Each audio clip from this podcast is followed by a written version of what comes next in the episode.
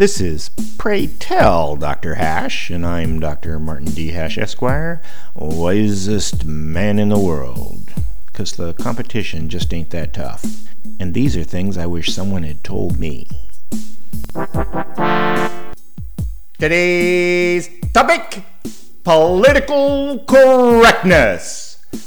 Language has always been a technique used by the weak to gain control, as well as making themselves feel superior, smug, self satisfied, and they revel in the deep satisfaction of moral outrage.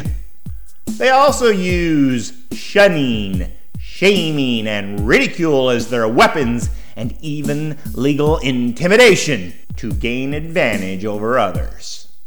Political correctness is a way to enforce rules on society outside of the rule of law and caters to a paternalistic totalitarian attitude, a tyranny by the minority. PCers take a fascist glee in their containment of free speech and rule over the collective which is how they see society. PCers also attack cultural memory, jokes, old adages, stories, and descriptive terms. They do it by redefining words and giving the ownership of some words to specific groups.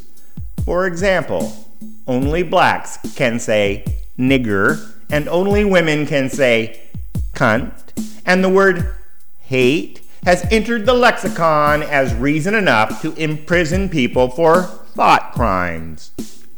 Listen for the code phrase, raising awareness, whenever some educational institution is about to publish a banned words list that can result in a student getting expelled.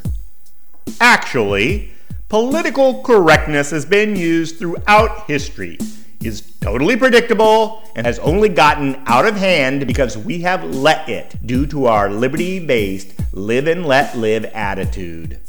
We wish to be let alone in return for leaving others alone. But the PCers have abused our trust. Political correctness is a nightmarish scourge and should be treated like any threat to our rights. College administrators who allow no say words should be reprimanded. Public officials who offer moral condemnation should be sanctioned. And elected representatives playing the PC card should be confronted using the same tactics as the purveyors of this nonsense use derogatory signs, boisterous interruption, and constant look at me tactics.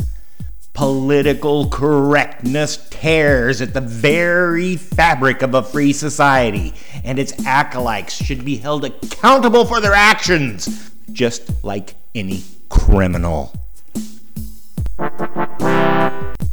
For more, see my website at martinhash.com.